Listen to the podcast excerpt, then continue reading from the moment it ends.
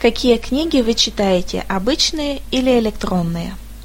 На днях поделилась мыслью со своими друзьями о том, что хочу приобрести коллекцию русских классиков, состоящую из 100 томов. «Зачем тебе это?» – спрашивает один друг.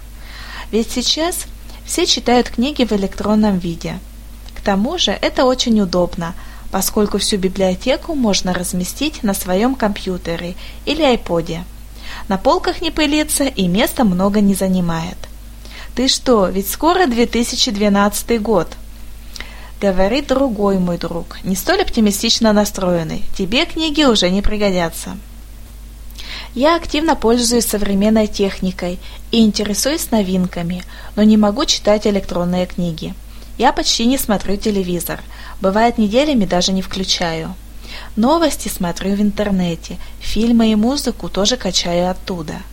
Читаю форумы и блоги, но электронные книги читать не могу. Пробовала и даже прочитала пару книг, но это не мое. То есть я не получаю того удовлетворения, которое испытываю при чтении традиционной книги.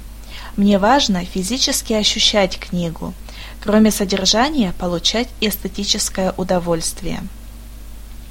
Я предпочитаю книги в твердом переплете, свежие, еще источающие запах типографской краски, с трудом открывающиеся, еще никем не прочитанные страницы.